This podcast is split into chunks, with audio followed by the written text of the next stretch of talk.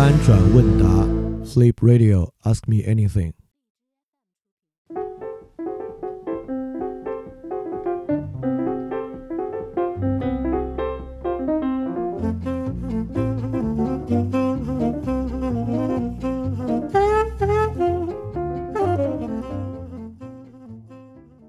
大家好，欢迎收听新一期的翻店问答。其实之前在上一期饭店问答啊和上一期这个饭店 special 之后，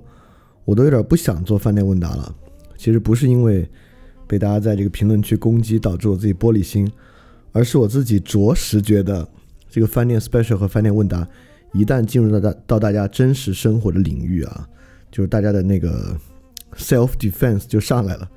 尤其是这个饭店 special 那一期，当然。你我听我这么说的人啊，你不会觉得 self 你是 self defense，你只是觉得是我太偏见了，或者我太片面了而已。我很惊讶的是，做游戏那期节目都没有激起这么大的 self defense，但是做伪娘这期节目竟然激起了这么大的 self defense。当然，我后来也理解了，就是二次元群体确实比游戏群体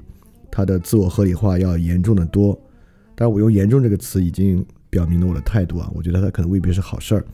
当然，我也后来，尤其是这期节目之后，我有更多的了解，确实发现了这个二次元、二次元作品在当代年轻人的生活中到底扮演一个多么重要的角色，在大家的自我认可里面扮演了一个多大的角色。我后来越来越了解这些，但是从多方面来讲啊，大家对这个东西必须要有一些警醒和反思，因为不管怎么说，二次元文化是日本在。当然，它的发生远在日本失去了十年之前，但其实是在日本经济走下坡路、整个社会丧失那种活力的时候，对于年轻人逐渐形成的一个文化。这个文化本身有多对社会的否定，有多么纵欲啊，这些就不说了，也不是今天的核心。反正呢，我是一度特别想就，要不然这个 special 和问答就不做了，因为长期的饭店节目对于好多持续收听的人还是。确实有会起一些作用啊，但是我会发现，呃，一旦这种话题进入到真正跟生活相关的角度呢，还真的不那么容易引发启发，更容易引发大家在日常生活中的一些偏见。但不管怎么说呢，我觉得还是先这么接着做下去吧。OK，今天的节目，今天这个问答的问题，其实也跟最近马上要发生的事情非常有关，那就是春节。因为今天这个问题呢，虽然他问的是在十一月初问的。但他问的呢是个体与原生家庭的割裂的问题。这个原生家庭的割裂呢，他在这个邮件中，这个邮件写的很长啊，也写的很认真。在这个邮件里面提到一个非常重要的问题，就是逼婚的问题、催婚、逼婚等等的一系列问题。那这个呢，也是可能在春节很多人回到家之后会遭遇的一个非常重的问题。那这个问题大家一定会希望知道该怎么解决，但我非常非常。抱歉，就今天我可能还不能提供一个解决方案。但为什么不能提解提供解决方案呢？我一会儿也会讲到。但今天更重要要讲到的呢，是到底怎么看待原生家庭这个问题啊？因为这个词汇在最近两年确实特别特别火，所以说我觉得还是有必要来说一下的。OK，首先最开始呢，就是不管原生家庭是不是一个心理动力学的理论，不管我们在 Know Yourself 或任何地方。看不看关于原生家庭的理论，这个道理有没有？家庭呢，都是一个矛盾的焦点，这是肯定的。就今天的很多年轻人呢，他的生活中的关键问题呢，就是他与家庭的问题。这个问题呢，在春节的时候尤其凸显。所以说，这个问题是相当相当真实的。这个问题不仅真实，这个问题本身也很扭曲。我举两个例子啊，都是我真实认识的人，而且跟他们有很深度的沟通。这两个问题呢，是在看待家庭的问题之上，其实很多人的看法和观点是非常矛盾的。呃，我就不说名字了。比如我的一位朋友呢，他一直觉得他的父母对他非常非常不好，就他的父母对他的态度非常非常糟糕。但其实我碰巧经常会听到他的家里人给他打电话，就仅仅从电话上判断，其实他的家里人不仅非常关心他。而且在某种程度上非常理解他，当然，我也非常理解，我不能仅仅从这种家人远程打电话上就判断他与他家庭的关系，但是绝对不是完完全全按照他所想象那样的。我的另外一位朋友呢，觉得自己跟父母的关系已经无可救药了，他生活中最大的痛苦和困难就来源于他与他的父母，但是呢，他却依然与他的父母住在一起。当我说那 OK，既然你这么想，很可能有一个方法，就是要么你搬出去试试呢，他又会认为完全不可能，我这辈子可能都没有任何可能性会搬出我的家庭了，我要接受我跟我的父母的关系就如此糟糕、如此糟糕的一个情况。所以说，我想说的是呢，在很多认为自己确实是非常严重的遭遇原生家庭问题的人的身上，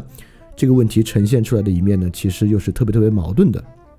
OK，这是我要表达的第一点啊，就是说，我们先抛弃任何心理学理论，就当没有心理学这事儿。家庭呢，确实是现代人矛盾的一个焦点，所以说对于这个焦点问题能够提供一些看法呢，我觉得很重要。第二，那就从原生家庭来讲，那么原生家庭它其实指的更多的不是你现在，假设你现在已经二十多岁，像我三十多岁了，你跟你的父母有什么问题？那么，从“原生”这个词的意思来说呢，它更多说的是你小时候的经历，也就是说，它更多说的是对你现在生活影响重大的，恰恰是你很小时候的那段人生经历。呃，这样的理论从出来之后呢，在中国做这个理论推手的呢是武志红。那武志红的那些理论啊，我真是一个字都不认可的。但是从武志红出来之后呢，也有很多观点会认为原生家庭理论呢是一个伪命题。是伪命题有两点原因啊。第一点原因呢，就是在统计学上，原生家庭并没有特别显著的这个统计学的相关性，也有很多人做这个研究啊。第二点呢，说原生家庭呢是从弗洛伊德这种心理动力学和心理分析学派出来的一些理论。在这个理论来看呢，不管是弗洛伊德的心理分析理论，还是原生家庭，在当代的科学心理学之下呢，都不是大家在关注的理论。那这两点呢，我自己都完完全全不认可。当然。在这两点之下，也很多人会说，考虑原生家庭呢，其实是推卸责任。你不从你自己身上找原因，从你的原生家庭找原因，这是一种推卸责任。我特别不认不认可这点啊。第一，就是原生家庭对于一个人的成长有多重要，不管是我自己亲身的经历，还是就就由于我做这个事情，其实平时真的会很很广泛的和很多人聊，而且大多数人来找我聊天的都挺难跟我来闲聊的，大概都是带着事儿来的。带着事儿来呢，大概都是跟他们自己的焦虑和生活成长有关的事儿。就是有这么多直观经验之后，这么说吧，就是我特别特别理解弗洛伊德。就当你真实的听了这么多人的故事和他们的想法之后，你的脑子里会产生一个特别直观的看法。这个看法如此的明显，导致你几乎不可能忽略它。这个看法就是，家庭还真是对人影响最大的一个要素。这根本不来源他们的某种叙事或什么。当你听了之后，你就知道家庭对一个人的影响，尤其对一个小孩的影响，导致他现在的人格啊等等的，还真是根深蒂固。因此呢，原生家庭无用论或者原生家庭仅仅是推卸责任，这个当然是非常错误的。家庭，尤其在一个小孩子的成长到现在的过程中，对他的影响是毋庸置疑的。但是今天也很可惜，原生家庭一个这么重要的视角被我们庸俗化了。就今天很多人，当然这是一个很直观的感受啊。就我受到我家庭很严重的，不能叫严重啊，很深重的影响。但是这个影响到底该如何去揭示它呢？却被我们非常非常明显的庸俗化了。也就是说，我们用一些特别不良的认识论掩埋了我们可能对原生家庭产生的洞察。所以今天这期呢，我主要就是来讲讲这个事儿。那么，原生家庭这个话题啊，在今天社会非常非常火。它的火呢，不仅火在心理学，它还火在很多文艺作品上。比如说，最近有一个很火的电影叫《狗十三》，它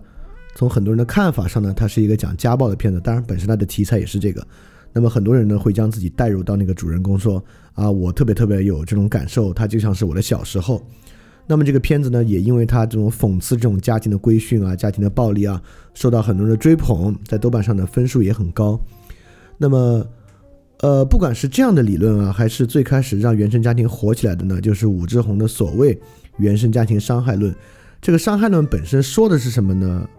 我一点也不在意，因为根本就是胡说八道。但是原生家庭伤害论在社会上引起广泛的共鸣和共识，作为一个现象，我觉得是一个很有价值去理解的现象。它看起来简直像是一个尚未完全释放完的青春期的再爆发。就当我们听说原生家庭伤害来源于父母需要孩子听话，它简直是一种双重的释放。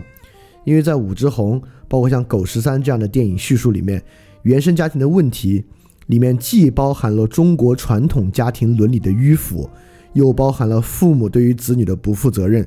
它既满足了今天人对于父母和家庭的反叛，又满足了今天的新人这种在我们的漫长叙事中对于传统文化和传统中国秩序的反叛。所以说，原生家庭伤害论用这种消极自由主义的方式来庸俗化原生家庭的这个视角啊，在今天的社会之上，还真是从各方各面符合我们现在心理释放的一种条件。而且在原生家庭这个伤害论或者原生家庭影响之中呢，还有一种特别不好的视角和一种认识方法，就是潜意识理论。我并不是说潜意识理论有问题啊，事实上，我觉得潜意识理论呢是一个特别重要的心理洞察。但是不知道为什么，今天潜意识理论可能因为“潜”这个词吧，就是中文就现代汉语有很大的问题啊。这个我们以后有机会再细细说。潜意识之潜与潜移默化之潜，好像。形成了某种关系。当然，我们在翻译这个 subconscious 的 sub 的时候，与潜移默化的潜呢，从语义上当然有关系。因此，潜意识理论在今天似乎被当做一种某种人生过程、某个人、某个事情潜移默化的影响着你。意思是说，这个影响过程可能是不可知的，我们只能某种程度上理解其开端和理解其结果。但我们完全，我我们知道，如果你对于心理分析学派有一点点了解啊，不管是弗洛伊德还是荣格，他们当然都认为有潜意识或集体潜意识，而且潜意识或集体潜意识到底是如何影响一个人的，其实是有完善的理论。当然，你可以说那个理论跟阴阳五行理论也没啥区别，很像，但这个没关系。但是是有理论去完整的描述潜意识对一个人意识构成影响的。所以说，不管在弗洛伊德还是荣格那里，潜意识绝对不是说他以某种未知的方式潜移默化的影响我们。因此，我们今天说原生家庭啊，更多影响人的潜意识，进而影响你的现在，似乎把原生家庭对于人的影响放到一个黑箱里面，它是以某种不可知的方式在影响着你。这当然是不对的。而且，我会某种程度上认为，潜意识是某种潜移默化的理论呢。其实背后有一种西方医学式的对于身体的认识论在里面，但这个在今天我就不多说了，因为说到这儿呢，又牵扯进另外一部分的观点的冲突，可能就更可能就更麻烦了。那么第三呢，在很多原生家庭的伤害论、原生家庭对于人的影响之中呢，其实塑造了很多那种拐弯抹角去夸人的话，就比如说在原生家庭批判之后之中都会说原生家庭啊。这种中国式的原生家庭容易造就一种好孩子的类型。这个好孩子的类型呢，大概是说这些人呢外表开朗，家庭里头的要求他都能做到，在别人心目中呢都是一个很好很阳光的人，但是自己的内心呢却非常的孤僻和阴暗等等等等的。就我认为，有任何一个比较清醒的成年人都应该能够听出这种理论其实是在潜移默化的。在拐弯抹角的想要夸你，就是任何人一听这种就把自己往里带入啊！我不就是这种典型的好孩子吗？就是如果你还信这套的话，确实有点，有点太肤浅了，有点太肤浅了。所以说我首先说呢，原生家庭的敏感在今天来源于多种原因的作用。首先，它是一种二重的反叛；其次呢，这里面还有一些在认识论上的问题。那我们现在就来谈一谈原生家庭认识论的问题。那么这个呢是今天可能最关键的一个，是因为我们说原生家庭，不管是家庭对人的影响确实很重，但是呢这种影响和开显这种认识，今天呢这种视角却被我们庸俗化了。那这个庸俗化的问题何在？我们又可能以什么方式来去思考原生家庭呢？就是一个很重要的问题。所以今天我们对原生家庭的理解，对于这其实就是人对于过去自己经历的理解，包含在一种。很不好的认识论里面，它有几个面相。就第一个面相呢，它是一种特别肤浅的因果，这个我不批判多了。这个就由于它实在是太触及反思了，我觉得都甚至没什么可批判的。比如说小时候只要被家里打过呢，就会导致扭曲。由于小时候我被家里打过呢，所以我现在扭曲。就这种，我我我都我都想管它叫粗暴的因果，特别愣的因果，这就不说了。第二个呢，原生家庭容易带来一种经历决定论或者童年决定论，就认为我今天的一切都是由童年的经历决定的。那这个也有问题啊，这个什么问题？我们一会儿融合在第三点里说。当然，这个本身任何的一种决定论，都是一种，我觉得是一种很软弱的态度吧。那我们来说第三个，就是这个认识论，尤其是导致经历决定论最重的问题在哪儿呢？其实它是一个这样的问题。OK，这个地方可能没有那么好理解啊，让大家去尝试一下。对于原生家庭的想象，其实是一种新的认识方法，就是说。我们以观察者的角色来做自我认识，意思是说，当我们认为原生家庭是一个可分析的要素的时候，其实分析的也是自己，对吧？但是呢，我们把自己既从现在的自我上抽离出来，也从持续经历的记忆的自我上抽离出来，当做一个第三者的角色，来去审视我过去的经历。到现在的整体过程中，对我任何发生的一个解释，它形如我们开始以当代实证历史的方式来看待人类历史的方式，对吧？我们既把我们从现代的语境之下抽离出来，我们也把我们从一个延续的历史的角度之上抽离出来，以某种客观的历史态度来看待它。这恰恰是某种现代认识论的核心，对吧？我们必须想办法。把我们从现在的感受上抽离出来，并把我们从过去到现在延续的时间之上抽离出来，我们才可能发现某种超出我自己感受，并且超出时间束缚的规律，客观的规律，一种理论。而原生家庭呢，某种原生家庭的说法啊，绝不是荣格和弗洛伊德的说法，就是想构建一个这样的理论。而今天在网上我们接触到的。大多数原生家庭的说法，以及我说的这个以观察者角色进行自我认知，甚至以观察者角色来认识历史，以观察者角色来认识自然，这个呢是一种很现代的认识型。这个现代的认识型呢，当然带入到了我们对我们过去记忆的认识，而这个认识本身呢是特别特别糟糕的。它糟糕在以下几点：一旦你站在你自己的生活以外。你站在你今天之外，站在你从过去延续到今天的过程之外，你首先失去的是什么呢？你首先失去的是一个重心，也就是说，一旦你把尝试把自己，你尝试把自己剥离出来啊，你失去的就是重要性感受，你失去对于你的生活独特性的感受，因为你要把它剥离嘛，也就是说。呃很可能我的父亲以某种很特殊的方式打我，当然，事实上我的父亲就是一种很特殊的方式打我。他非常疼，但是其过程其实非常特殊。呃，他的不不是过程特殊啊，就是它的发生频次和它的发生事由都比较特殊。但如果我要把我自己从我的感受和我的过去到现在延续性的经历中抽离出来呢，我首先需要消解掉的呢，就是这个特殊性。在这个特殊性之中呢。不管是对我们自己、对人类历史、对于自然，我们就开始必须陷入一个东西。当你抽离之后呢，你就开始关注一些理论构建的方向。也就是说，我自己的独特性、这种独特的感受消失了。那么我如何来审视自我？形如我们如何来审视历史？形如我们如何来审视自然呢？我们就要看到底有什么理论能够用于客观的建构这个。就像我们客观的建构历史，有生产力的决定论，有人类社会发展阶段论等等一系列的。那么，在于原生家庭之中呢，也开始产生这些理论，包括基于听话的某种心理动力、暴力的某种心理动力。那这个之后呢，你就会发现，形如很多。这个心理健康的诊疗方式一样，我们知道很多心理健康的诊疗，包括你是不是得了抑郁症，它的诊断方式呢是一个 checklist，就是我们列出三十种症状，你开始写哪个症状我有，哪个症状症状我没有，最后会打一个分，在这个分数区间多少之上呢，你是抑郁症；多少区间到多少区间之中呢，是抑郁症潜在状态；多少区间之下不是。那么原生家庭也一样，原生家庭可能有十种症状，你开始看。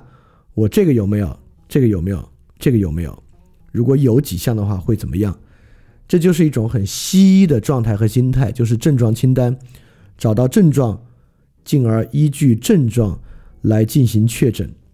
这本身也包含一种非常强烈的统一化的倾向。也就是说，像我说的，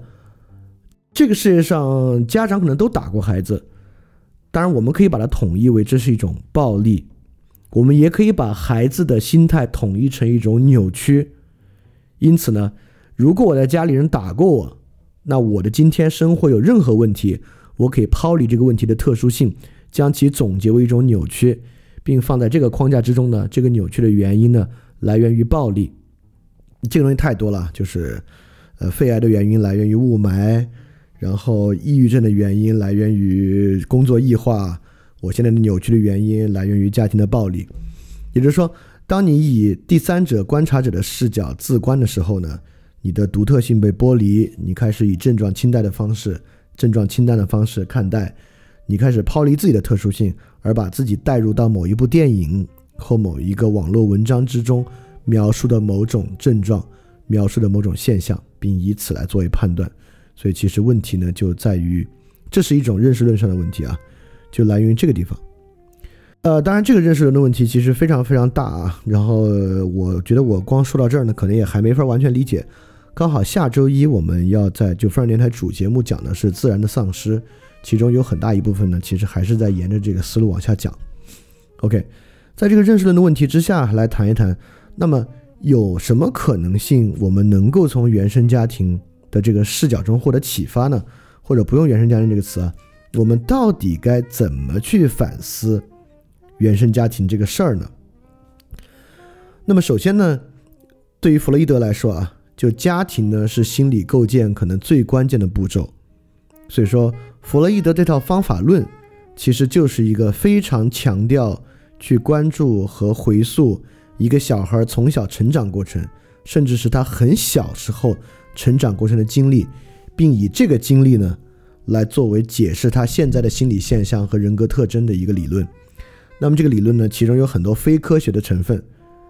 啊，我不能这么说，我应该说，首先这个理论呢是一种非科学的理论，它一点都不科学啊。但是呢，却是一个特别有启发性的理论。好，接下来这个重要了。那么。这个理论由于是非科学的理论，它的问题出在哪儿？它的问题出在这儿。科学理论有一种倾向，这甚至是一种好的倾向，就是科学理论呢拥有某种确定性。且不说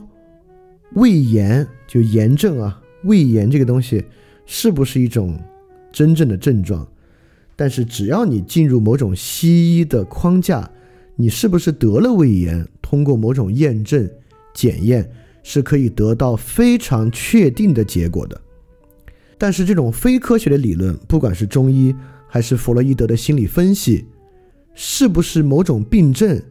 或者某种童年的表述和某种心理医生的判断中间呢，是不具备像胃炎的某种血液和胃黏膜指标与结果之间的量化对应关系的，导致这个反思变得非常难，因此。反思从小的家庭，还不像反思我们今天社会的不平等是否加剧了。你去看一些统计学指标就可以，它很难。所以原生原生家庭，它也当当然当然它是理性的，不是说它是一种非理性的，它是某种理性有逻辑的反思。对原生家庭其实是一个很难的反思。就如果一个人对于自己的原生家庭有特别深入的认识和分析，我几乎可以说啊。这个人有算命的能力，这有点怪，对吧？就是，就为什么这个东西会有算命的能力呢？首先，我这么说啊，代表我其实并不认为所有的算命都是骗人的。当然，我知道这个话会对好多人的认识会形成巨大的挑战，或者会觉得这是一个挺荒唐的，或者一个挺愚蠢的一个想法啊。Anyway，意思是说，呃，就如果你了解真正的算命，而不是那种纯粹骗人的算命，你也知道。算命通过很多的方法展现给这个算命先生啊，当然今天可能有女性从事这个职业，展示这个算命先生或算命小姐的呢，其实是一些启发性的表征，你需要对这个启发启发性的表征呢进行解读，这个解读的过程很像通过原生家庭的一些表征，对于原生家庭进行的这个解读。对，呃，这个地方我先说到这儿，因为这张再说下去更悬了，我们就先不进入这么悬。那么不管有多悬呢，在原生家庭的理论分析中，从弗洛伊德角度出发，有两个东西是最根本的，也就是说，如果你想反思这个问题呢，你需要去通过自己的经历了解弗洛伊德的这两个理论构建，一个是投射，一个是 negative dynamics，怎么翻呢？这个应该翻负面的动力学吧，压力动力学，anyway 都可以。那么第一个就是这个 projection 投射，在弗洛伊德的这心理动力学中，投射是非常非常直观的。但今天在网上很多文章之中也有投射，但那个投射不是啊，那又是一种假的投射。什么投射呢？我们经常听说过一种原生家庭理论，就是女孩会喜欢像她父亲一样的人。这里面的原理呢，就是一个人与他父母的关系，会他们有他们也会用投射这个词，会投射为他未来亲密关系的状态，就感觉这种之中有一种类比关系。他投射这个词啊，还真的完全不是这个意思。虽然确实很多女孩在长大之后的亲密关系会与她父亲的人人格高度相似，而这个动力过程呢，还真与投射相关。但是它不是把父亲就一定会投射到亲密关系对象之上来，所以投射的意思还不是一个类比。恰恰它为什么不是类比呢？也就是说，从一个女孩的父亲到找她父亲一样的男朋友。如果我们用最简化的弗洛伊德的动力理论来讲，他还不是说他跟他父亲关系特好，他找一个像他父亲的人，恰恰是他跟他跟他跟他父亲关系不好，他否定他的父亲，在心里产生一个补补偿，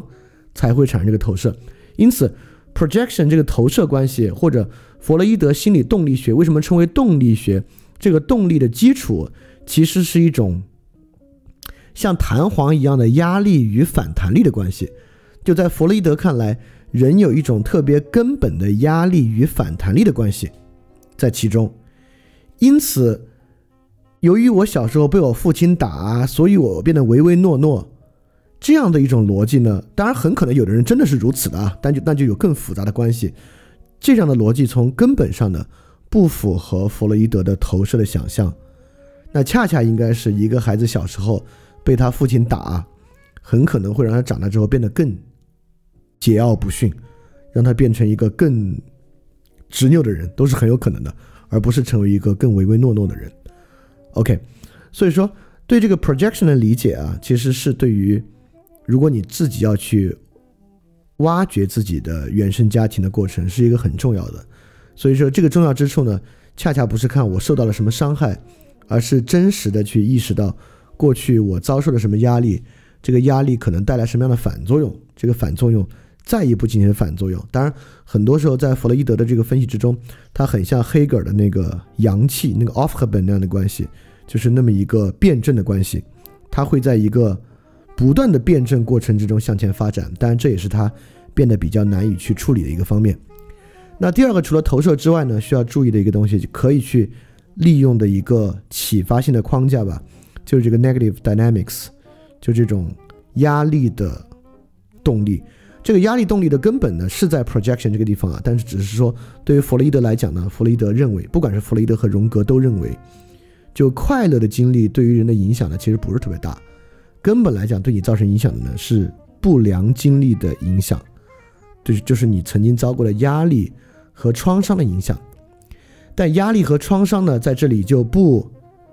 被理解为一种创伤和后遗症的关系。就今天很多时候，我们对原生家庭的理解，简直就是一种后遗症的理解。就我小时候受了伤，这个伤有后遗症，这个后遗症导致我现在还怎么怎么样，一种这样的理解。但是作为一种动力学的理解呢，你要理解的是某种创伤，尤其是这个创伤与你在其他方面的一些动力的配合。这个地方呢，我还没法说的再细节了，再细节就必须深入到具体案例的分析。但我可以往下在另外两个地方举出一些例子来，让大家对这个投射和这个 negative dynamics 有更多的理解。那我还想往下说一个，就是原生家庭的具身认知的问题。这个具身认知是这两年挺火的一个心理学概念，本身挺有道理的。它本身呢就是想超出这种我们从第三者的角度，以旁观者的角度回看我们自己的这种分析方法，但是。这个具身认知本身也有很多其他的误导啊，包括它可能误导像物理学还原论或者身体还原论这些，我们今天在这里暂时按下不表。我们来说说这个原生家庭的具身认知。呃，非常重要的一点呢，就是当你去考虑原生家庭的时候，这个视角转换还真的没有那么简单。意思是说，你要跳出网上的那些模式，包括武志红会说的原生家庭会产生好孩子模式，会产生吉祥物模式，比如狗十三也在提供一种模式，就是说，你什么叫还原为具身认知？这这话说起来悬，但是实践起来却非常非常的简单，就是说。你必须去关注你的真实经历和你的真实感受之中与那个模式不相关的部分，或者与那个模式冲突的部分，就是真正需要关注的不是迎合那个模式的部分。是这样的，任何一个模式，由于它高度抽象化，它高度的简略，它高度的概括，它非常的普遍，它非常 general，就它非常的泛化，就要找到你跟它的共性。是特别特别容易的，你就去看十二星座的任何一个描述，你觉得能从每个星座的描述之中找到你跟它的共性，因为那个描述是如此的泛化，是如此的 general，就是所有的原生家庭的这种类别论呢都是这样。这个类别论当然把人分成类别，让自己往里套，是 Know Yourself 和武志红可能最重要的方法论。恰恰具身认知呢会帮助你去解决这样的方法论，也就是说不能够认为。任何人能够提炼出原生家庭的某个类别，这是为什么呢？这里我甚至还能给他一个相对科学一点的认识啊，呃，是因为原生家庭与你的某个身体的炎症不一样。我们都知道有个理论叫做，呃，可能你们不知道，你如果你们听过复杂那期，你们知道，就这个混沌效应理论。这个理论在复杂现象上呢特别简单，意思就是说呢，由于复杂现象的存在。任何初期数据输入值细微的差异，在经过多步演算之后呢，会形成结果的巨大差异。原生家庭就是一个。首先，原生家庭到你今天的生活已经有很漫长的时间阶段了。第二，在任何被家里打过的孩子里面，这个孩子先天的人格、父母打他的方式、他所处的生活环境，甚至是当时你被打的时候的湿度和温度，这有点开玩笑啊。等等等等，都存在巨大的差异。在被打之后，父母给予你的解释有存也存在巨大的差异。因此呢，你当时自己反思父母为何打你，你产生的情绪也有巨大差异。我们也知道，人对自己的反思是长期存在，几乎是一个无穷序列、无时不刻在你的生活中发生的事情。也就是说，两个人七岁都被打，长到二十七岁的时候，这二十年他的心理过程和他的人格形成。可以被类比为某种复杂现象。那么，在这种复杂现象之中呢，就如同我们对于很多具有混沌效应的现象无法做很多分类。当然，其实他们现在这个桑塔菲学派也有一些分类方法，但至少对于这个意识现象，我们真的是很难做分类的。所以说我一点儿也不相信原生家庭对人的影响能够总结出五个模式、七个模式，也许能总结。正如我们都知道，可能最有统计学依据的人格分类就是阿尔法和贝塔型人格分类。阿尔法人格分类比较具有开拓性，贝塔型人格比较稳健。对，当我们对人格做出如此科学的分类的时候，我们也知道它已经不具备任何启发性了。告诉你是阿尔法和贝塔，so what，对吧？因此，我们兴许能够对原生家庭对对于人的影响。进行分类，我们把它分成影响较深的和影响较浅的。你相信我，如果你按照这个分类去研究，你能找出很强的统计学关联。但是呢，这样的分类不能够给你自己任何一丝一毫的启发。所以说，原生家庭的具身认知呢，就是你需要还原到你自己的真实感受上去，去完成这样的认知。这样的认知呢，当然它付出的代价就是你自己不能被套进任何类比。好，我这里就来举实际的例子啊。我先举荣格的例子，看举的过程中我的状态和心情来看，是不是要举我自己的例子？怎么叫做这样的具身认知呢？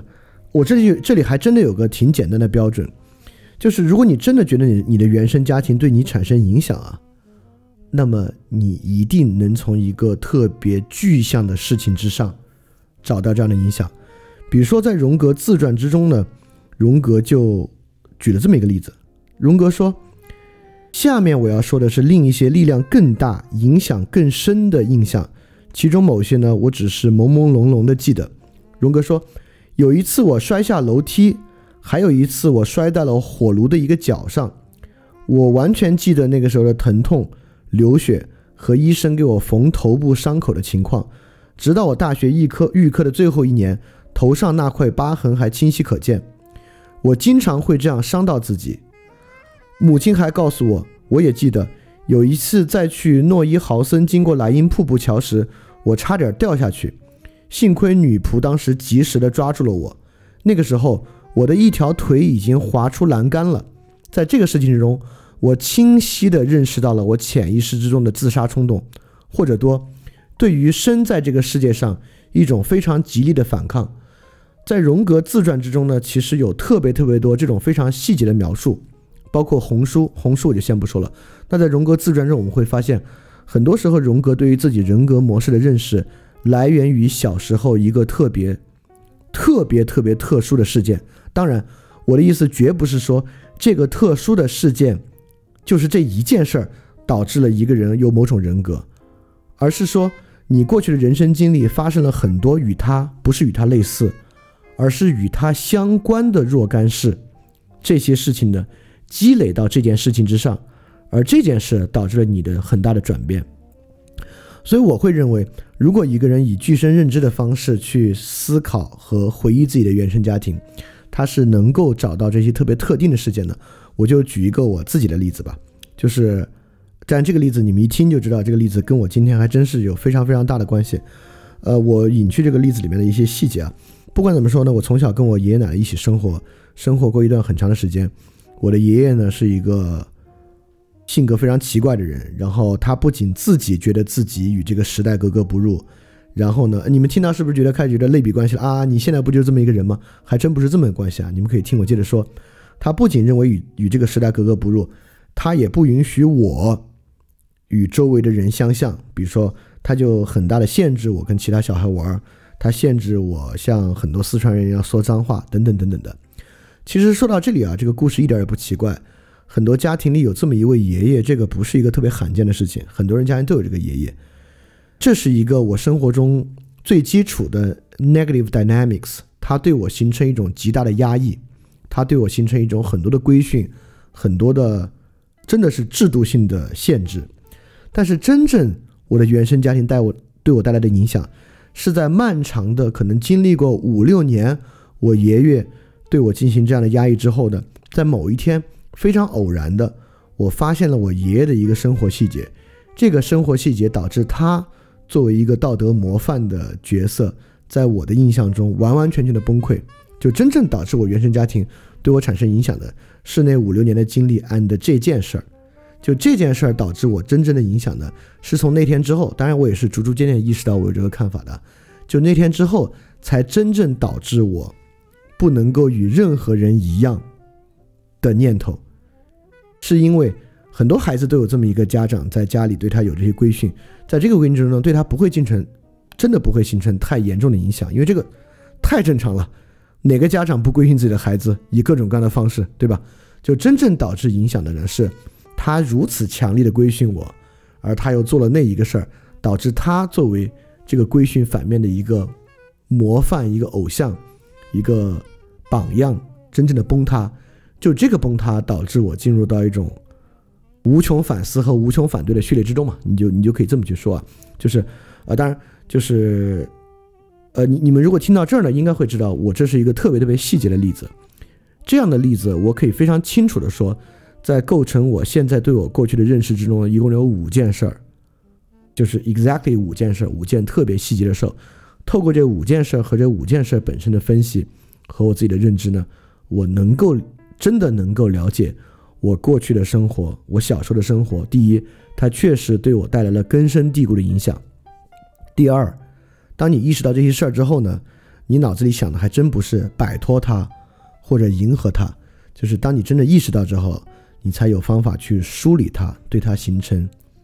你真正处理它的方法。好。这里大概说了一大堆如何从原生家庭中获得启发的一些，但我基本上也能就能说这么多了，因为任何听众，你们的生活我都不知道。就是如果你想从原生家庭中获得启发呢，你真的必须从你自己具体的生活之中，带着你的所有感受去获得这样的启发，它是真的有意义的。就任何对于原生家庭影响方式的归类都没有任何意义。在这个问题上，是那种特别好的领域。如果未来你要举个例子说，在什么领域之上人是纯粹个体性的，几乎无法对他们进行分类，哎，这就是一个好例子。就是原生家庭对于一个人成长造成的影响是纯粹个体化，几乎不可能分类的，就是这一个领域。那 OK，那最简单的回应一下，就是他最开始问的这个问题吧。这个问题其实大家可能也还挺在意的，就是到底该怎么去在接下来可能很快要发生的春节的期间去跟父母接触、跟家人接触，因为他们可能会催婚、会逼婚。Anyway。第一个很多人很难理解的是，第一，父母为什么就这么喜欢催婚逼婚？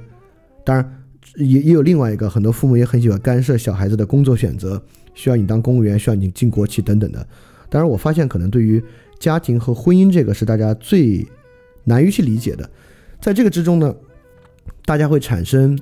很多的这个想法，有这么几种想法，包括这个问问题这个同学他已经列举出了很多他可能一些想法。第一。他觉得这是不是跟集体主义的心理有关？第二，他可能跟这种儒家法则有关。第三，是不是费孝通那种乡土社会的社会结构有关？当然，所有这些理论，所有这些说法，可能本身都还有点道理吧。但我觉得，如果要问这个问题啊，父母为什么那么喜欢催婚逼婚？那我觉得有一个最简单的方法，就是大家可以想想，你们的父母在二十多岁的时候，他们的生活是什么样的？就他们，他们当时面临什么样的生活结构，面临什么样的社会结构，在那个结构之中，家庭对于他们意味着什么？所以说，如果你真的，如果你不知道，你可以问问你父母啊。你如果一问，你就知道，在他们处在你们年纪的时候，家庭对他们意味着什么。当然，我完全理解，在经历了这么长的时间变化之后，今天的社会，家庭已经，也就是说，这是他们一种偏见，就是家庭，呃。不行，我还不能这么说，我还确实不能说这仅仅是他们的一种偏见。也就是说，第一，在他们所处那个年代，家庭确实是不多的人可以做的社会选择，也是人经历这个从前到后的人生阶段转换，就人生这个 life circle 生活周期转换之中一个特别重要的周期，就是婚姻。那第二呢，在他们经历到现在。你们的父母也一定有一个直观感受，就是在他们的生活中，对他们的生活起到最大，不管是稳定的作用还是不稳定的作用，起到影响最大的呢是这个婚姻亲密关系。所以说我刚才为什么要把那句话收回去呢？就是说我还真不能说我们今天的社会已经是一个远离了亲密关系和婚姻对我们影响的社会了，还真不是。就兴许我们，不管你现在想的是你未来要像一个。新自由主义的人一样自由的活着，还是你有什么肩负重大历史使命？你要干个这个干个那个，但很可能到你四十岁的时候，你也发现，其实对你影响最大，就是你生活中最真实的感受是亲密关系和婚姻。所以说，你父母对于这个亲密关系和婚姻如此的强调呢，既有普遍性的一面，也有来自他们生活阶段的偏见，也是很正常的。就是说，他们对会对这个问题有这么强烈的感受呢？很正常，当然你也会问一个问题，那他们为什么不能够与时俱进，理解今天的处境呢？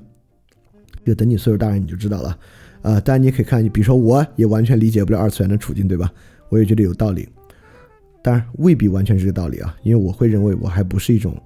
上岁数人的偏见，是因为二次元本身真的有其扭曲之处。当然你们可能不这么想，Who knows？OK，那他也在问，那有什么办法能与父母达成和解呢？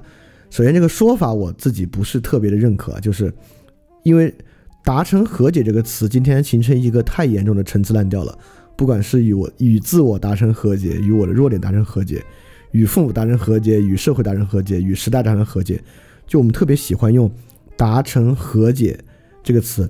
但“达成和解”这个词有特别一个重的这个 connotation，就是有它的这个。隐含的意味和他的这个潜台词在里边，呃，他的第一潜台词呢，就是曾经有强烈的冲突；第二潜台词呢，是要么双方达成了某个共识，要么双方达成了某个表面行为上的谅解。也就是说，如果我们说与父母达成和解呢，我们首先就囊括了我们过去跟父母是一个尖锐的冲突，当然这个兴许真的存在。第二个呢，我们就会认为这个和解啊，要么是某种价值观上的共识被达成了，父母被我们说服了，我们被父母说服了。不管说服的是对婚姻和亲密关系的态度，还是说服的是对双方沟通的态度，要么嘛，父母跟我们达成了某种基于行为模式上的共识，就说 OK，你以后别管我的生活，其他东西你可以管，这个事你别过问。父母说行好，我不过问。所以说，我们可能会觉得我们要做的事情是去和父母沟通，看能不能达成这个共识，或者以消极的沟通，就是不沟通。如何能把这个话题排除在生活之外？这个是达成和解这个词汇背后的这个 connotation。那我会认为，但我对这个问题没有特别多的能说的，是因为如果按照这个话说呢，或者不按照这个概念来讲，我家里的人是几乎不管我的这一事儿的。虽然我也老大不小了，但几乎他们不过问关于结婚啊、亲密关系啊。甚至我现在选择了这么奇怪的人生路径，他们也都还 OK。呃，当然我也说着，这个原生家庭啊，包括家庭关系，是特别特别个体化的，所以我一丁一点儿也不认为我的经历和我的做法对其他人有参考作用，甚至可能说出来还有误导作用，也说不一定。所以我本着负责任的态度，还真不想在这分享我怎么做的，或者其实你要问我怎么做的，我没有特别为这个做过啥。比如说，你要问我有没有和和我父亲哪天促膝长谈，真的达成某种和解，或者在他们曾经干涉我的时候，我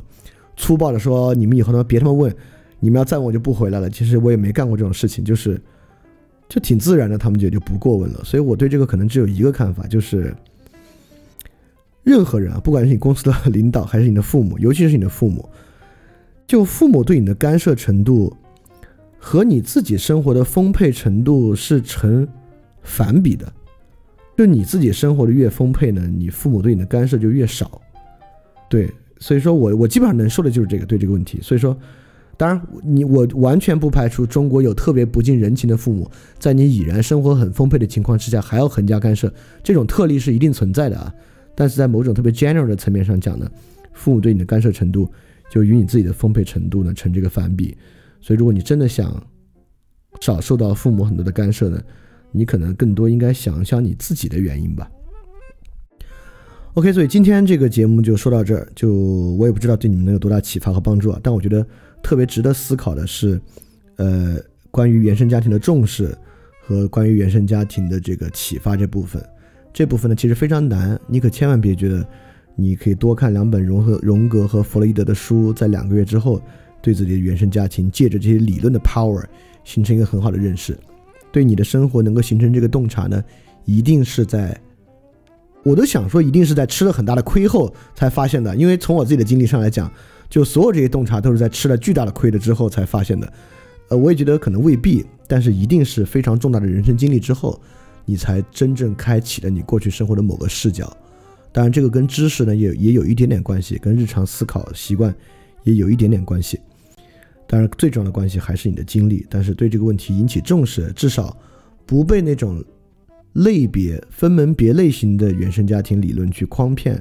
可能也是个蛮重要的事情。OK，所以你有别的问题呢，也欢迎你发你的问题到 ask at flipradio dot ask at flip radio at dot c l u b 来向我提问。OK，那今天的问题就到这里，大家记得感谢相信。